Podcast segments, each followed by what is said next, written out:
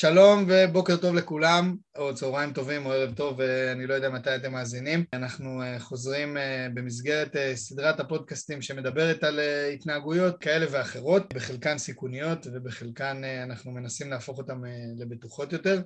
היום אנחנו עם אביב, שהיא מהמרכז לנפגעי ונפגעות תקיפה מינית בחיפה, היא תכף תציג את עצמה הרבה יותר טוב, והיום אנחנו נדבר נדבר קצת על מיניות ועל פגיעות מיניות וקצת על סימנים אדומים ונורות אדומות וכולי. אנחנו אולי נשתף אתכם בשיחה שהייתה לנו לפני ההקלטה כי היו לנו כמה נקודות אה, מעניינות.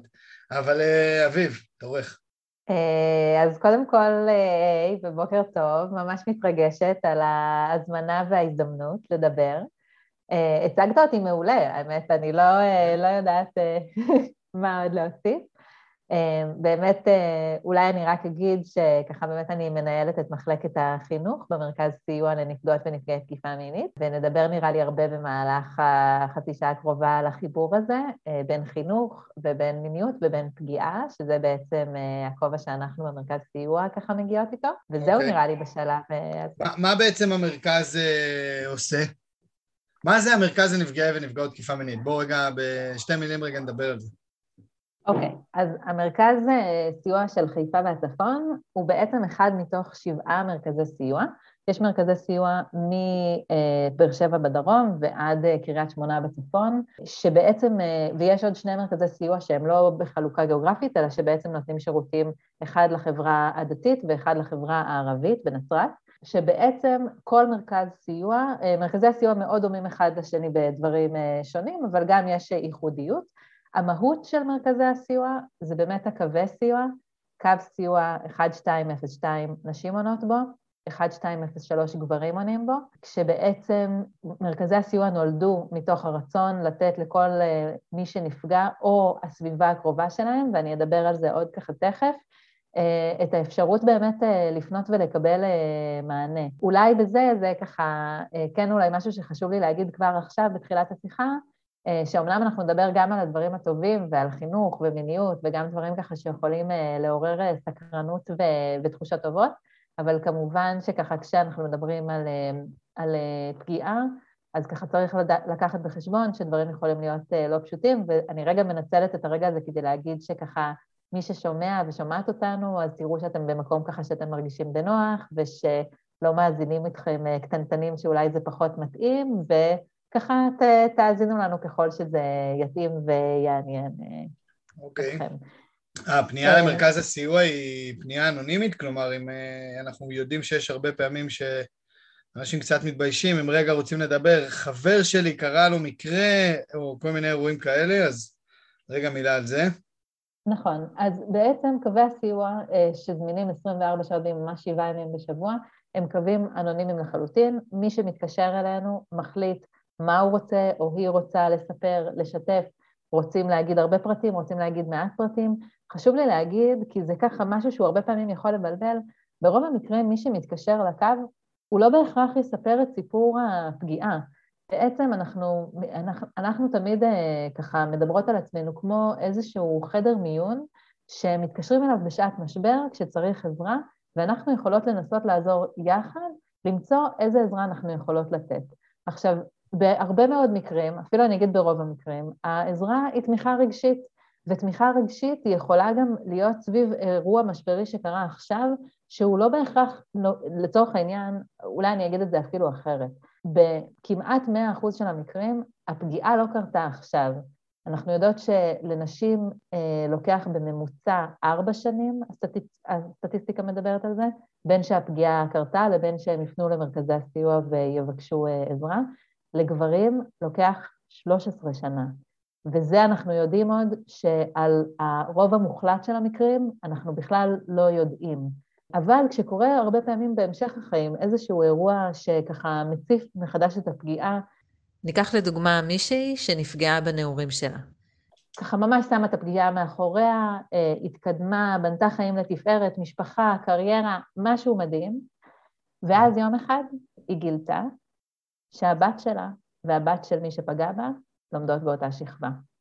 ופתאום ההתמודדות הזאת של מה יהיה עכשיו, ואיך אני אלך לשיחות הורים, ויכול להיות שאני פתאום אראה את מי שפגע בי בשיחת הורים, ואם הבת שלי תרצה להיות חברה של הילדה, אז מה אני עושה עם הדבר הזה? אז הפגיעה היא, היא כבר קרתה לפני המון זמן, מה שמתמודדים איתו עכשיו זה המשבר שעולה עכשיו. אז באמת אנחנו ככה גם יכולים לתת את הסיוע הרגשי כמובן, וגם אני אגיד ככה עוד בכמה מילים על איזה עוד דברים המרכז סיוע יכול להציע, זה גם לפעמים יותר נכון רגע לעשות פגישת סיוע פנים אל פנים, אז זה גם משהו שיכול להתאפשר. אנחנו יכולות ללוות בכל מה שקשור להליך הפלילי, שאנחנו יודעות שזו סיטואציה מאוד מאוד לא פשוטה, אה, בין אם זה רגע אפילו להסביר מה זה אומר אה, להגיש תלונה במשטרה, מה זה ידרוש ממנה, אה, ובין אם זה ממש ללכת פיזית עם מי שמגיש או מגישה תלונה. אנחנו יכולות אפילו להיכנס לעימות. עימות זה הרבה פעמים במקרים של פגיעה מינית, בגלל שיש שם הרבה פעמים סיטואציה של מילה מול מילה, אז רוצים בעצם אה, שמי שפגע ומי שנפגע יהיו ביחד בסיטואציה שתחייב אותם להיות באינטראקציה של תקשורת כדי לנסות להבין מי דובר אמת, אה, ככה להוציא קצת יותר מתוך התיק.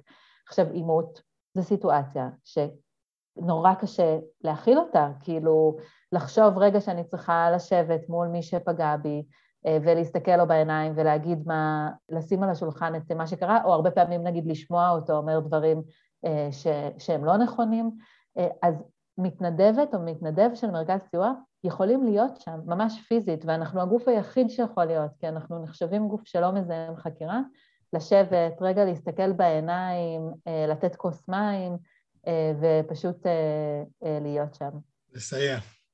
אוקיי, אני רוצה דווקא מתוך המקום הזה, רגע לפני שנדבר על מה זה פגיעה מינית, במקרה שהסיפור שאת סיפרת, היא הבינה שקרה לה משהו, אה, וקרה לה משהו לא בסדר. השאלה היא, וזה משהו שאנחנו דיברנו עליו גם קודם, אה, בני נוער הרבה פעמים, וגם מבוגרים, אה, לא תמיד מבינים שהפגיעה המינית היא קרתה.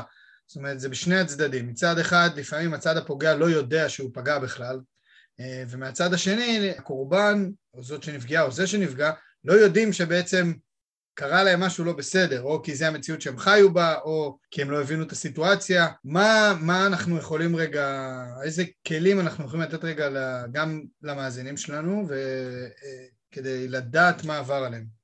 לדעת אם קרה להם, בעיקר אם קרה להם משהו לא בסדר, וגם לנסות, אני חושב, לצמצם את הזמן הזה של הארבע שנים או השלוש עשרה שנים, מהרגע שזה קרה עד הרגע שמדווחים, כי אחרי, אחרי הרבה זמן אנחנו יודעים, זה כבר עשה את הצלקת ועשה את, ה, את הברדק. נכון, נכון. אמ, אז קודם כל אני אגיד שזה בדיוק המקום שמחלקת החינוך נכנסת. בעצם מרכזי הסיוע הוקמו לפני 40 שנה, אבל כבר לפני יותר מ-20 שנה אה, הבינו, הבנו במרכזי הסיוע שאי אפשר רק לחכות שהטלפון יצלצל, בין היתר בדיוק בגלל מה שאמרת, שהרבה פעמים יכול להיות שקרתה או אפילו עדיין קורית פגיעה, ו- ומי שנפגע לא ידע את זה, או מי שנפגעה. בגלל ש... וזה אני אגיד ככה אולי רגע באמת מילה על אלימות מינית, אלימות מינית היא אולי סוג האלימות, או לפחות אחד מסוגי האלימות, הכי הכי הכי מבלבלים שיש. דבר ראשון, כי מיניות זה דבר שלא מדברים איתנו עליו, ואם לא מדברים איתנו עליו, נחשוב רגע בתור, אה, לצורך העניין כהורים. אנחנו מלמדים את הילדים שלנו מגיל מאוד מאוד צעיר הכל, איך לאכול, איך ללכת, איך להיות חברים, נניח הרבה פעמים, איך לשחק עם חברים, אה, בטח ובטח בגילאים יותר בוגרים, איך להיות תלמידים בבית ספר, איך ככה לעשות דברים אה, שהם מאוד מאוד מורכבים. אבל על מיניות זה מאוד מאוד מאוד מביך אותנו לדבר. עכשיו, זה כל כך מביך אותנו לדבר, שאנחנו בעצם מגיל, תמיד בדיוק הייתה לי על זה שיחה עם מישהו, מבחינתנו לחנך למה זה מיניות שהיא טובה והיא נעימה לכל מי שנמצא בה, זה משהו שאפשר לעשות מגיל אפס. בכל גיל כמובן בהתאמה לגיל שלו. כי זה קשור לגוף שלי, לאיך אני חווה אותו, לגוף של מישהו אחר ולאיך, ולמרחב של מישהו אחר ולמקום שלי כמי שמכבדת אותו. אז יש המון דברים שאפשר באמת, ממש מגיל ינקות, אה, ואולי אני אתן על זה דוגמה בהמשך, ללמד אותם. אבל אנחנו לא עושים את זה, כי אנחנו נבוכים, כי אנחנו מתביישים, כי אנחנו לא בטוחים אה, איך לעשות את זה ושיש לנו את הכלים. וכיוון שאנחנו לא עושים את זה, בסופו של דבר מגיעים נערים ונערות, או אפילו מבוגרים ומבוגרות, אה, לגמרי, לגמרי, לגמרי, לסיטואציות שלא רק שהן בעייתיות, הן גם לא נראות כבעייתיות, או שגם אם זה מרגיש לי אולי לא בנוח, אני חושבת, אולי זה אני, אולי זה אני צריכה עכשיו יותר לזרום, אני צריכה לעשות משהו אחר, אולי אני לא אמרתי בדיוק מה אני רוצה. אה, אני מדברת רגע בלשון נקבה, כי גם אני וגם אנחנו יודעים שיש עניין מגדרי לפגיעה, אבל זה כמובן יכול להיות גם, אה, גם, גם לבנים, וכמובן גם בנים נפגעים. אז אני אומרת ככה את כל זה כדי להגיד שבדיוק מהמקום הזה, אחד הדברים הכי משמעותיים שאנחנו רואים בסדנאות, זה זה שאנחנו יכולים לשבת בקבוצה של נערים ונערות, ותוך כדי הסדנה, מתוך אמירה שתהיה, פתאום ככה ממש נראה את האסימונים נופלים, ופתאום מישהו או מישהי שנפגעו, או מישהו או מישהו שפגעו, פתאום מבינים שמשהו שקרה שם לא טוב, אה, אפילו אם הם לא יקראו לזה פגיעה, אפילו אם הם לא יקראו למה שקרה אונס, אה, או ייתנו לזה שם שהוא יכול להיות מפחיד, רגע הם יבינו שמשהו היה לא טוב, וזה ככה מאוד מאוד אה, יהיה איתם, וכמובן הם גם יכולים, והרבה פעמים עושים את זה, לבוא ככה בסיום הסדנה למנחה או למנחה, או לשתף בבית הספר או בבית בפגיעה ש... שקרתה. שהייתה. ומה, כאילו, מה מבחינת, ככה כמה, אני אגיד, כלים שאנחנו רגע יכולים לתת, כלומר, באיזה סיטואציה... סתם, אחד הדברים שאמרת, מילה שככה היא זה, לזרום ולהזרים, זה משהו שהוא מאוד תזרים אותה, כן? זה כאילו איזשהו כזה אמירה. אה, מעבר לזה, כן לדבר רגע במילה על ההבדל בין אה, הסכמה לרצון. אנחנו כל הזמן מדברים על, אה, על הסכמה, אבל בעצם הסכמה יכולה לבוא אחרי שכנועים רבים, מה, וכולם עושים את זה, והיה לנו כזה אירוע בקיץ, דרך אגב, שאמרו למישהי, כולם עושים את זה, וכאילו, אבל זה לא היה בסיטואציה בריאה בכלל. ואוקיי, בואי נתחיל בשני אלה, כי ברח לי הדבר השלישי. כן. אבל אה, באמת אה, על הסיטואציות האלה, להבין רגע מה, מה, מה לא בסדר, אה, גם לתת איזה שני טיפים להורים באמת על איך לדבר עם הילדים שלהם בגלל מה שאמרת, כי זה נורא נורא מביך, אז לבוא ולהגיד כן, לא. אוקיי, okay, אז אני אתחיל, ואם אני לא אתייחס למשהו אז תגיד לי. דבר ראשון ככה, אולי אני אז אגיד ככה, אנצל את הרגע הזה בשביל להגיד איך אנחנו מגדירות בכלל פגיעה מינית. כי אני חושבת שכשיש לנו הגדרה ברורה למהי פגיעה מינית, אז גם לדעת לזהות, ובטח ובטח לדעת לזהות נניח כמבוגרים האחראיים שנמצאים בסיטואציה, יכול מאוד מאוד לעזור. אז ההגדרה שאנחנו, הרבה פעמים אגב כשאני פוגשת נגיד צוותים, ואני שואלת אותם, איך הייתם uh, מגדירים פגיעה מינית? רוצה שנעשה את התרגיל הזה רגע? יאללה. יכולה לשאול אותך? יאללה, כן. איך היית מגדיר פגיעה מינית? אה, אני צריכה לשאול אותי את זה קודם, שאני אחשוב על תשובה ואני לא אעכב את הזה, אבל uh, אני חושב שזה כל סיטואציה שקרתה במצב אינטימי כזה שהוא לא נעים לי. לא נעים לי או לא נעים ל... כן, תלוי מאיזה כיוון, אבל לא נעים לי לצורך העניין. אוקיי, okay, אז בעצם ההגדרה שאתה אומר היא סובייקטיבית. כל דבר שקרה והוא לא נעים לי הוא פגיעה. נכון. אני אגיד למה, כי את יודעת, זה כמו שלהבדיל אלף הבדלות, כן, אבל בקבוצות של אלכוהול, של אוהבי אלכוהול נגיד וזה, אז אה, שואלים, אה, מעלים תמונה של בקבוק וויסקי ואומרים, אה, טעים לכם? אני אומר, שמע, מה זה קשור אליי? כאילו, יכול להיות שלי זה טעים ולך זה יהיה גועל נפש, זה בכלל לא קשור. וזה עולה בעוד קבוצות, גם בהקשרים של, של הנושא שאנחנו מדברים, שהרבה פעמים מה שאני חווה בתוך הסיטואציה הזאת, אז הייתי אומר, אחלה, מגניב וכיף וזה, וגבר אחר שיושב עשרה מטר ממני יחווה פגיעה היסטרית, ומבחינתו זה סוף העולם. ולכן אני חושב שזה סובייקטיבי, ואני אומר, נעים לי ולא. ברור שיש דברים בחוק, וזה מחבר אותי למה ששכחתי, לדוגמה, שאלכוהול וסמים אוטומטית מבטלים הסכמות וכולי, אבל אה, לכן אני חושב שזה סובייקטיבי. אז אני חושב שבאמת סיטואציה אה, שבה משכנעים אותך או מבטיחים לך משהו בשביל שתעשה, זה כבר סיטואציה שהיא פחות טובה. אז אני חושבת שבעצם מה שאתה, אני ככה לוקחת ממה שאתה אומר, להסתכל על זה משתי נקודות מבט.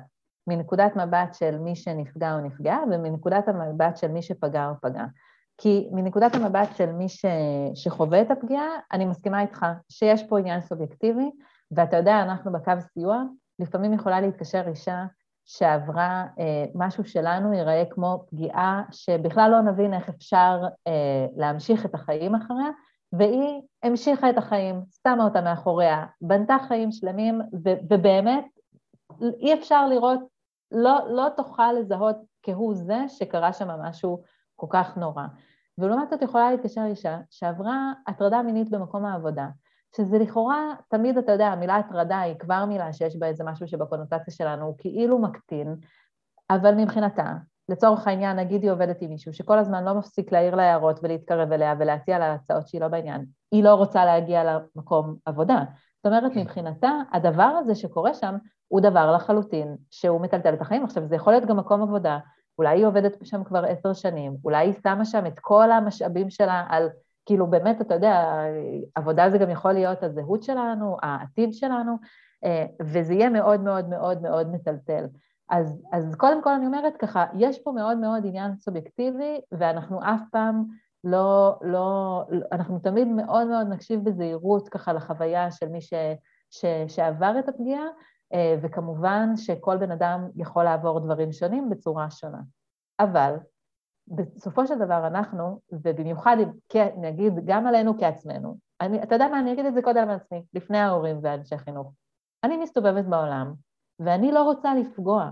אני באמת לא רוצה לפגוע, אני לא רוצה לפגוע בכלל, אבל אני במיוחד לא רוצה שמישהו ירגיש שאני עושה משהו שהוא אה, מרגיש כמו אה, פגיעה מינית או הטרדה מינית בשבילו. עכשיו, אני בן אדם אופטימי, לכן גם אה, מפה אני מגיעה לתחום החינוך, ואני באמת מאמינה שרוב בני האדם מסתובבים בעולם והם באמת לא רוצים לפגוע. במיוחד בתחום של פגיעה מינית. אני חושבת שהמון פגיעות קורות, קורות לא מצד אנשים שרוצים לפגוע, שגם כאלה יש לצערנו, אלא מצד אנשים שלא קיבלו את הכלים, וזה לא מוריד מהאחריות שלהם, שלא, שאני לא אובן לא נכון, אבל בסופו של דבר הם לא קיבלו, אם, אם הם היו מקבלים כלים אה, יותר, אה, אה, יותר טובים, הם גם כנראה היו בוחרים בחירות אחרות. זאת האמונה שלי. עכשיו, בשביל שאני אסתובב בעולם ואני לא אפגע, אז, אז זה לא יכול להיות סובייקטיבי. אני צריכה שיהיה לי כלי אובייקטיבי לדעת מתי יכולה להתקיים פגיעה ואיך לא לפגוע. ובגלל זה ההגדרה שאנחנו משתמשות בה זה כל מעשה מיני שנעשה ללא הסכמה חופשית של שני הצדדים. עכשיו, ההגדרה הזאת היא כבר מכניסה המון מהדברים שאמרת. קודם כל, היא באמת מכניסה את המעשה המיני, כי מעשה המיני, אמר, אתה אמרת אינטימי, אינטימי זה נותן קונוטציה שהיא חיובית, אז ככה, מעשה מיני, אני חושבת שזה משאיר את זה כיותר ניטרלי, ו- ומעשה מיני, בפני עצמו, הרבה פעמים כשאני שואלת את השאלה הזאת, אז ישר נותנים דוגמאות של מגע. ולי תמיד נורא חשוב להסביר שזה לאו דווקא מגע, כי גם לשלוח תמונת עירום, גם אפילו לא תמונת עירום של עצמך, אלא לצורך העניין לשלוח חומר פורנוגרפי, זה מעשה מיני, יש פה התייחסות למיניות.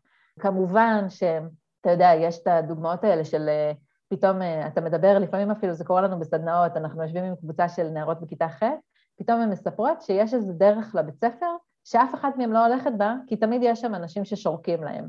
עכשיו, אתה אומר, זה כאילו האנשים האלה, הם לא עושים כלום חוץ מלשרוק, הם באמת לא עושים כלום חוץ מלשרוק, אבל איזה תחושה זה בשביל נערה בחטיבת ביניים וגם בשביל אישה בוגרת, שהיא יודעת שיש שביל, שתמיד כשהיא הולכת בו יהיה חבורה שיסתכלו עליה וישרקו לה, וברור שיתייחסו בזה לזה שהיא אישה, כי לא ישרקו לגבר ברוב המקרים, ו, אה, ובעצם ייצרו משהו שהוא איום מבחינתה. אז זה רגע להגיד משהו על מעשה מיני.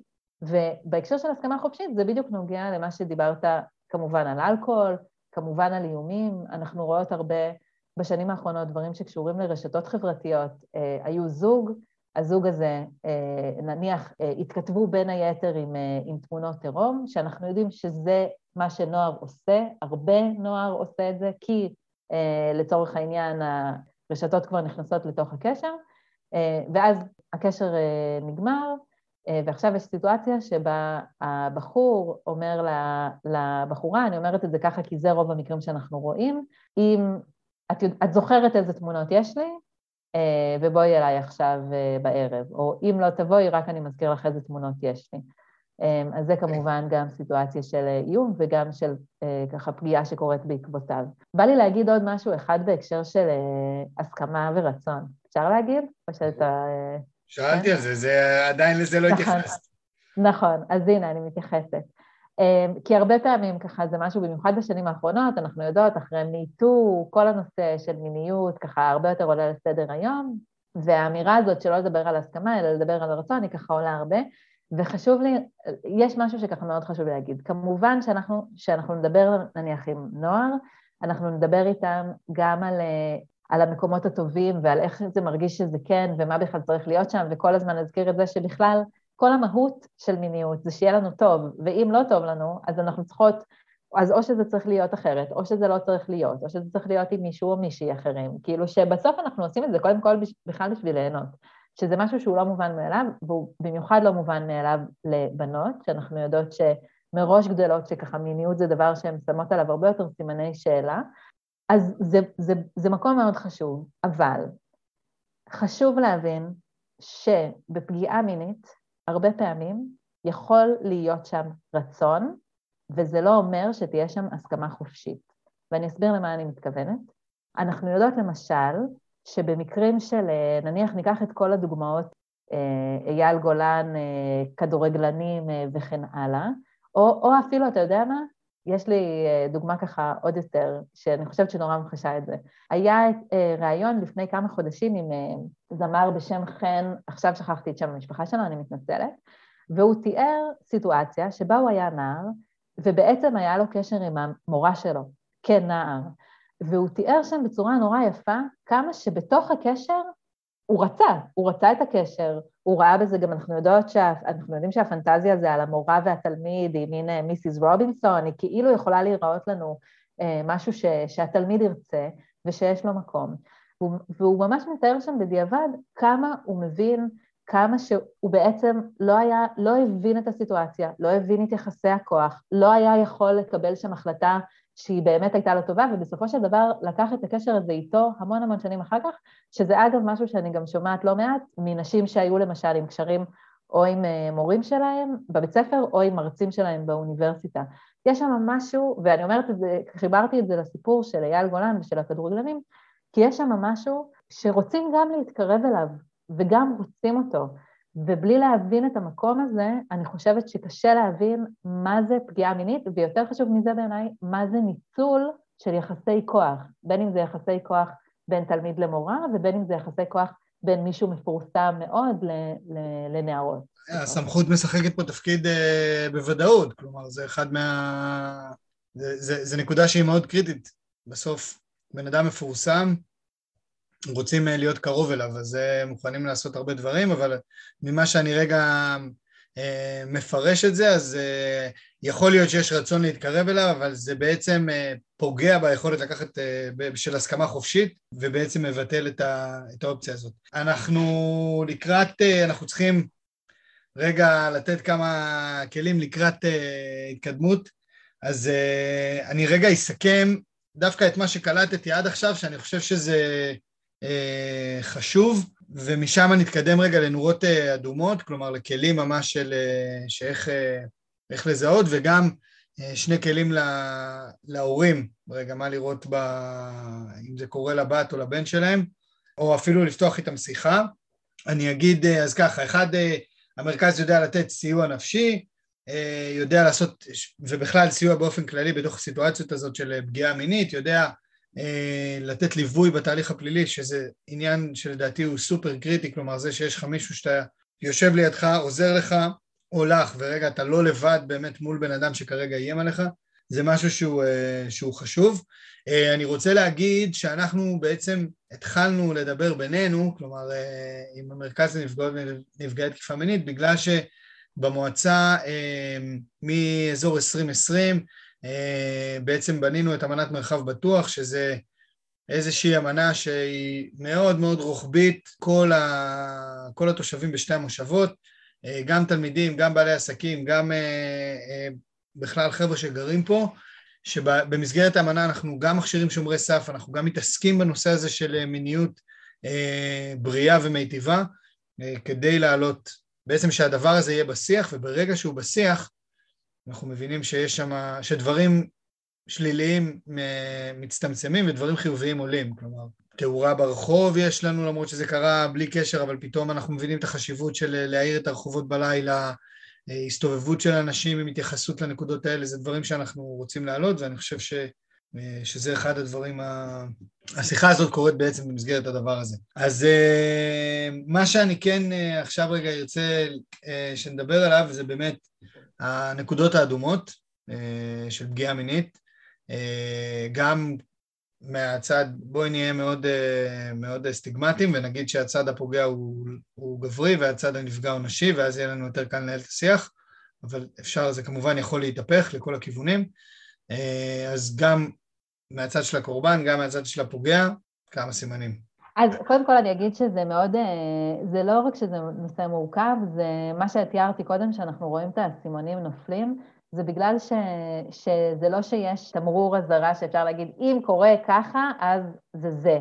בגלל שיש פה משהו, שוב אני חוזרת לכמה מבלבלת הסיטואציה הזאת, והסיטואציה הזאת מבלבלת גם למי שנמצא בה, והרבה פעמים גם למי שאפילו אם יש שם עדים, נגיד, שלא יודעים ממש להבין אם קורית שם פגיעה, לא קורית שם פגיעה, ובגלל זה ככה, כשנתתי את ההגדרה שלנו, ההגדרה היא גם כלי, כי ההגדרה היא בעצם להגיד, נגיד התקשרה אליי לפני כמה זמן מחנכת, ואמרה לי, את יודעת, קרתה את הסיטואציה שביסודי אה, תלמידים בקבוצת וואטסאפ שלהם הפיצו אה, תמונה פורנוגרפית, ואני מנסה להגיד להם אם זה אה, הטרדה מינית או לא, אבל זה נראה לי שזה לא, אז אני לא, כאילו, היא בעצמה התבלבלה, בגלל שזה כל כך ככה, כאילו, אני רוצה להגיד שברגע שנכנסת מיניות לעניין, פתאום אנחנו כולנו נורא מתבלבלים, למרות שאני תמיד נותנת לצוותים את הדוגמה שאם ילד היה לוקח לילד אחר מהתיק ארנק, היינו יודעים בדיוק להגיד מה זה, קוראים לזה גניבה, יש לזה שם, הבית ספר יודע לטפל בזה, הכל נורא ברור.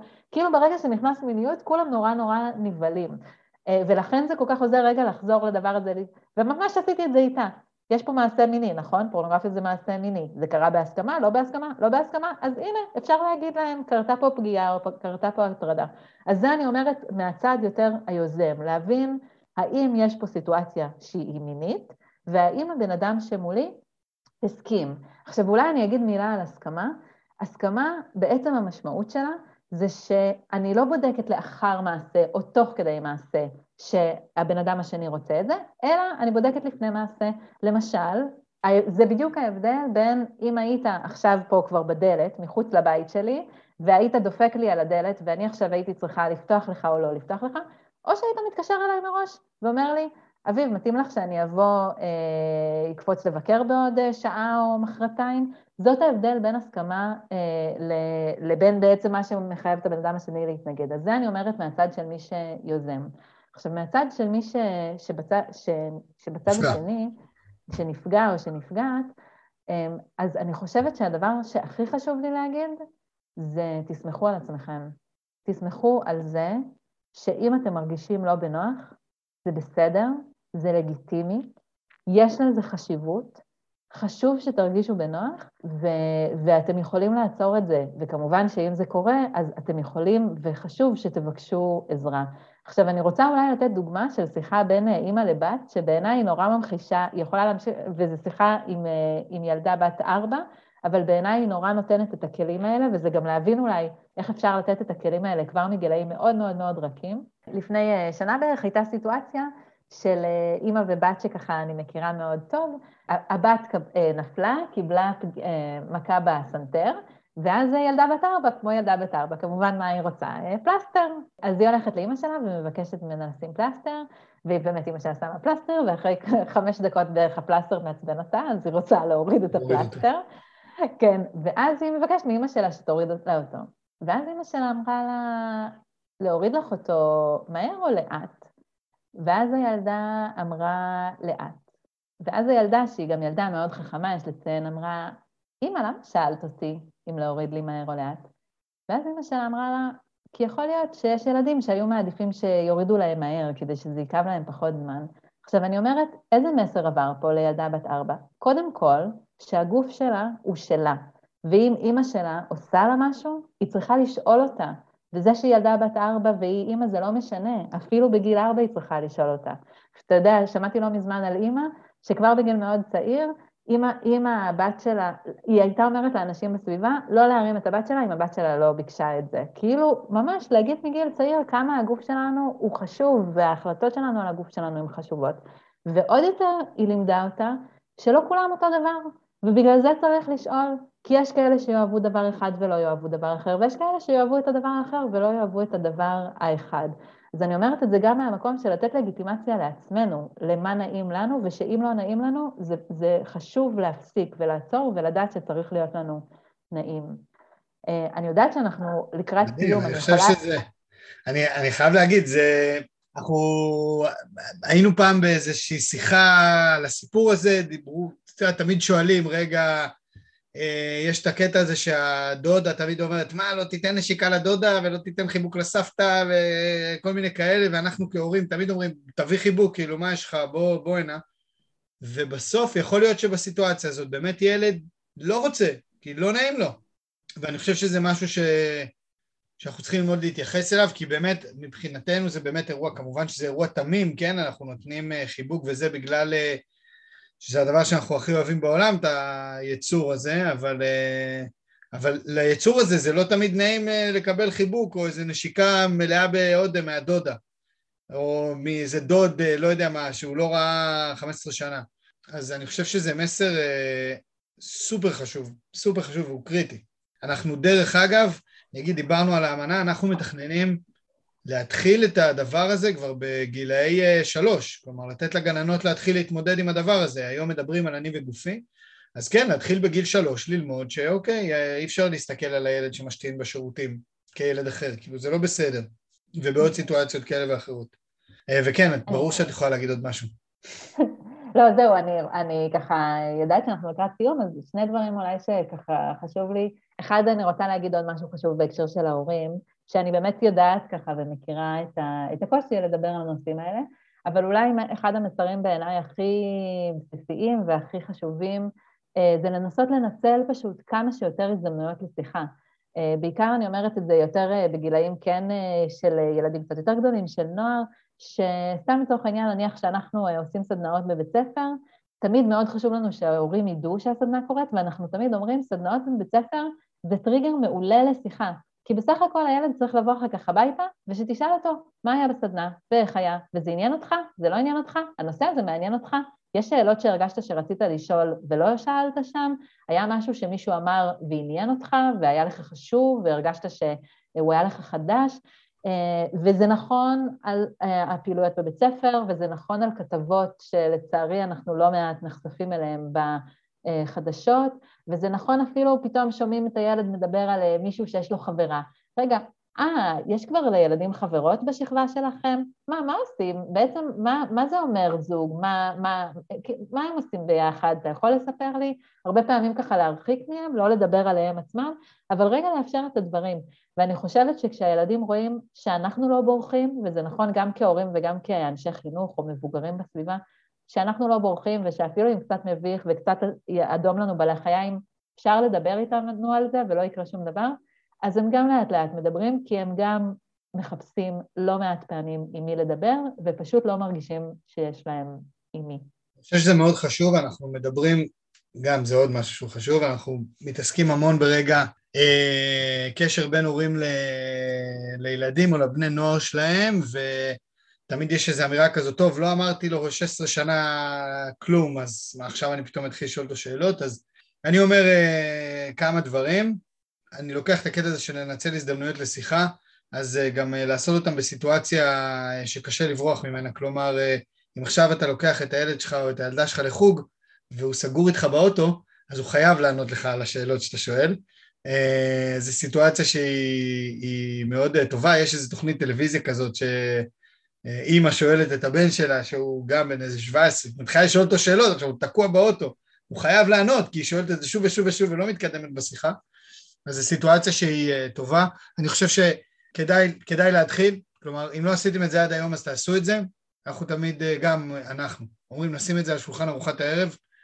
זאת אומרת, אתם בארוחת ערב, תפילו את השאלה כשאתם מניחים את, ה, את הסלט על השולחן, ויאללה, ולהתחיל דיון על זה.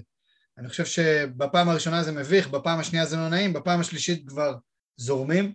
אני אגיד עוד להתעניין בנושא, שזה מה שאמרת, כלומר זה לא, אה, היה לך סדנה בבית ספר, איך היה כיף? אחלה, יופי, אני שמח שהיה לך כיף, מרגש. לא, לשאול מה היה, מה קרה, על מה דיברתם. זאת אומרת, זה משהו שהוא מאוד, אה, מאוד אה, חשוב. אה, וטיפ ששמעתי זה לשתף גם. כלומר, הרבה פעמים אנחנו כהורים רק שואלים שאלות. איך היה, מה היה, מה זה, ואז הילד כאילו, אין לו מקום לחקירה. זה קצת כמו שאת שאלת אותי בהתחלה, אני יכולה לשאול אותך שאלות? זה בדיוק בסיטואציה הזאת, כאילו זה לא, אני חושב שזה צריך להיות שיחה ולא רעיון, אה, כלומר גם אנחנו כהורים יכולים לשתף את הילדים שלנו אז לא עכשיו לרדת לפרטים הגרפיים, אבל כן לשתף בסיטואציות, ואם קצת לא נעים אז מתחילים לשתף מסיטואציות מהיום-יום. היום בעבודה הייתי, פגשתי, עשיתי, דיברתי, הקלטתי, ומשם בעצם להתקדם ולפתח את הנושא הזה. אני יכולה להגיד משהו על... משהו אחרון, זה מה שבאתי להגיד, אם את רוצה להגיד משהו. לא, אז רגע, רגע, לפני המשהו האחרון, רק כן. אני כן רוצה להתייחס ככה לשני דברים שאמרת, שאחד הדברים שאנחנו מדברים עליהם עם צוותים ועם הורים זה נושא של modeling, ובעצם מה צריך להיות בשיחה הזאת, כדי שבעצם גם השיחה בפני עצמה, היא תהיה איזשהו modeling לאינטראקציה סביב מיניות. וזה נושא בפני עצמו, לא ניכנס לכולו עכשיו, כי באמת יש לנו על זה הכשרות שלמות, אבל כן אני אגיד שלמשל הקטע הזה של ה... אה, הוא סגור איתי ברכב, שמצד אחד אני מאוד מבינה את זה, ואני, ואני מסכימה גם שזה לפעמים יכול, לפעמים יש משהו בדבר הזה שזה כאילו דווקא יכול להקל אה, על זה שיש מסגרת, אה, כאילו מסגרת שכבר צריך להקשיב לה. מצד שני זה כן מקומות שבדיוק היינו אומרות, רגע לשים לב שאנחנו לא שמות אותם בסיטואציה לא נעימה, כי בסוף הרי מה המסר שאנחנו רוצים להעביר? המסר שאנחנו רוצים להעביר זה שיהיה נעים, וגם שיהיה נעים לדבר על זה. אז אה, נגיד הרבה פעמים נכון. ישאלו אותנו מה לעשות, ונגיד... סיטואציה. לגמרי, וגם נגיד, נגיד, את יודעת, את יכולה להגיד, נניח לפתוח שיחה כזאת, ואז אם רואים שמאוד מאוד מובכים, או שזה לא נעים להגיד, את יודעת, אני רואה שאולי לא מתאים לך עכשיו, אבל חשוב לי שתדעי שאני פה, ושחשוב לי שנדבר על זה בהזדמנות. כאילו לתת, אנחנו תמיד אומרים לפתוח דלת, שידעו שהדלת הזאת פתוחה, כי זה כל כך לא מובן מאליו. והם יבואו כשמתאים להם, וזה טוב שזה ייעשה בדרך שמתאימה. ורק בהקשר הזה עוד של modeling, גם כשאנחנו משתפים, אז כמו שאמרת, לחשוב מה באמת מתאים שנשתף, ו, ושוב, לראות שהסיטואציה היא מותאמת, ושאנחנו לא שמים אותם בסיטואציה שהיא, שהיא לא נוחה להם, לא מבחינה של מובכות, מבחינה שכבר מרגישה לא נעים.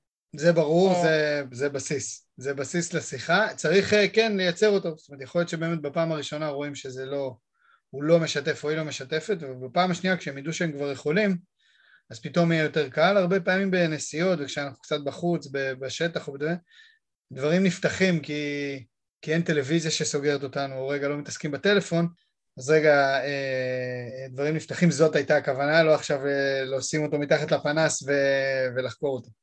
כן, משפט uh, סיום, שלך. משפט סיום. Uh, uh, אם ככה באמת רק להגיד במשפט אחד, קודם כל אני רוצה להגיד שהמקום, שהתפקיד שרשויות יכולות לקחת הוא מאוד משמעותי, ואני חושבת שמה שתיארת ושככה אני יודעת מההיכרות בינינו שאתם עושים, הוא, זה דבר מדהים, והלוואי והלוואי והלוואי, וכל רשות ורשות תיקח אחריות במה שהיא יכולה גם על הנושא הזה. יש, אנחנו עובדות עם 41 רשויות, יש רשויות שמביאות אותנו לבתי ספר, לצוותים חינוכיים, לתלמידים, להורים, ליישובים, אה, וזה פשוט דבר מדהים, כי לא תמיד בית ספר יכול להיות שהוא מאוד מאוד מאוד היה רוצה את הפעילות, אבל לא יכול תקציבית לעמוד בה, אה, ופתאום הרשות נכנסת, וגם בעיניי זה מעביר איזשהו מסר של הרשות שחשוב לי, חשוב לי שבתי הספר יכניסו את התוכניות האלה, חשוב לי שתלמידים ייגעו בנושאים האלה, חשוב לי שהורים, חשוב לי שצוותי חינוך. אז זה דבר סופר משמעותי שאתם עושים, וככה נראה לי שגם זאת איזושהי הזמנה אה, לרשויות באמת לעשות את זה יותר ויותר. ודבר אחד ככה, אני אסיים באמת עם הסיסמה של מרכז סיוע, אה, שזה את לא לבד ואתה לא לבד. אה, מאוד חשוב לי להגיד לכל מי ששומע ושומעת אותנו, 50% ממי שמתקשרים אלינו לקווים זה לא מי שעברו את הפגיעה, אלא זה מעגלי התמיכה שלהם. בגלל שאנחנו יודעים שכשקורית פגיעה, היא מטלטלת, היא מטלטלת את ההורים, היא יכולה לטלטל את החברים, היא יכולה לטלטל את הקולגות בעבודה, היא יכולה לטלטל את בני ובנות הזוג, ו- וכמובן אנשי חינוך, אה, ומאוד חשוב לא להישאר עם זה לבד. אנחנו נותנים שירותי סיוע חינמים, אנחנו משאב ששווה מאוד מאוד להשתמש בו, אנחנו מלוות אה, מסגרות חינוכיות שפתאום אה, נפתחים בהם סיפורים של פגיעה, ואנחנו יודעים כמה זה לא פשוט לטפל, אנחנו מלוות הורים, קרובי משפחה, וכמובן את מי שנפגע ונפגעה. אה, אז ככה, אל תהססו ואל תישארו עם זה לבד, אז 1202 זה קו של נשים עונות פה, ו-1203 זה קו שגברים עונים בו. את הפרטים, זה נורא מצחיק, אבל יש לנו, זה לא מצחיק, אבל יש לנו מסמך, או איזושהי תמונה ש... אה, יש בה גם אה, מספרי חירום של, אה, של המרכז לנפגעי ונפגעי תקיפה מינית וער"ן ועמותת סער ושל הרווחה שלנו.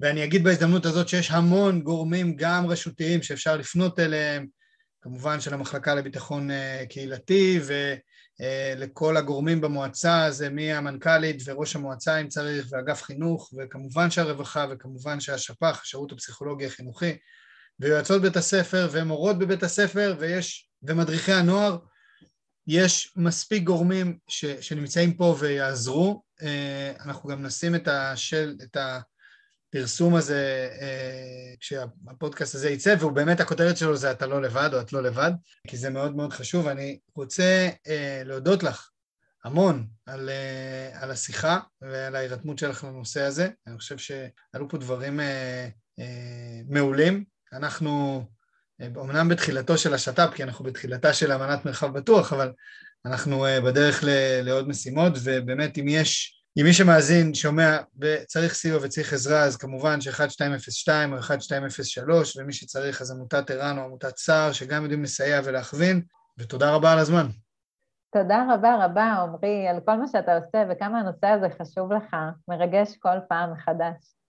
תודה, תודה רבה.